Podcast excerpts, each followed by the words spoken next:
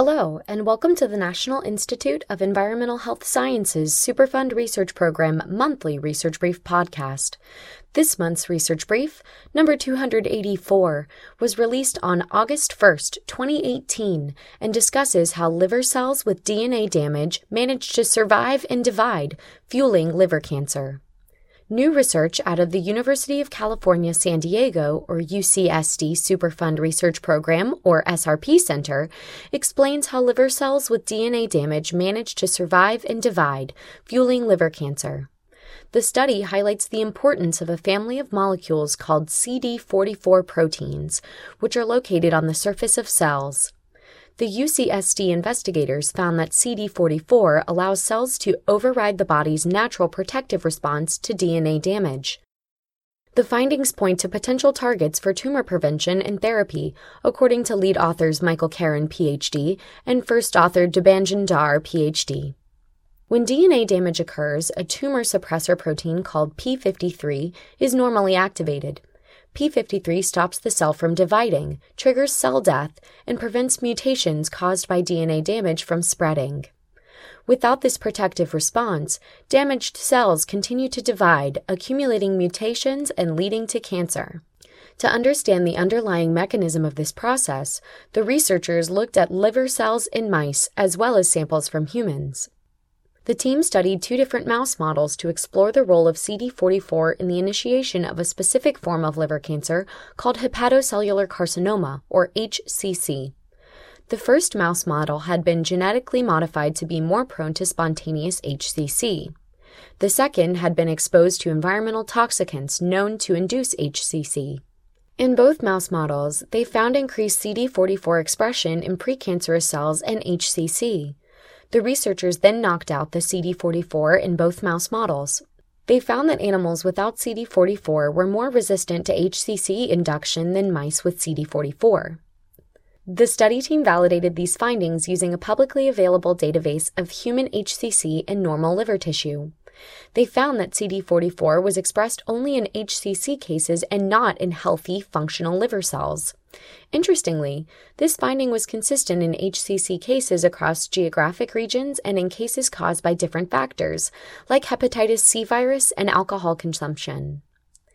Using both young and adult mice, the researchers explored the activity of P53 in response to a DNA damaging toxicant. In younger mice exposed to lower toxicant doses, P53 typically stopped cells from dividing. At the higher toxicant doses used in adult mice, P53 activation generally led to cell death. Next, the team compared mice that possessed or lacked CD44.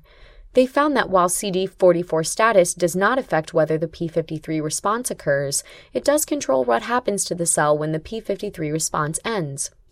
In mice with CD44, P53 became inactive or was not present two or three days after toxicant exposure.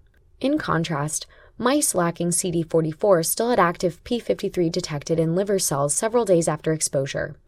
The results indicate that CD44 is important in turning off the P53 response and avoiding cell death that normally would occur in response to DNA damage.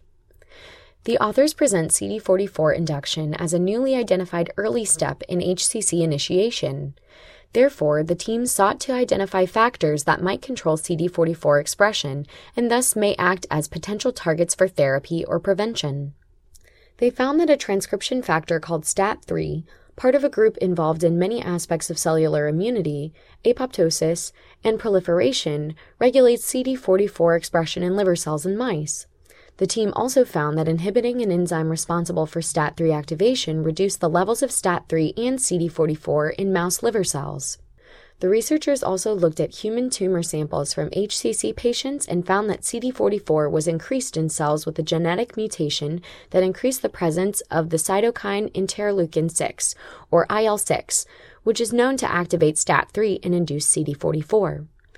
According to the authors, these results suggest multiple potential targets for tumor prevention and treatment in the liver, as well as in other organs. If you'd like to learn more about this research, visit the Superfund Research Program website at www.niehs.nih.gov/srp. From there, click on Who We Fund and follow the links to the University of California San Diego Research Summary. If you have any questions or comments about this month's podcast, or if you have ideas for future podcasts, contact Maureen Avakian at avakian at niehs.nih.gov. Join us next month as we discuss more exciting research and technology developments from the Superfund Research Program.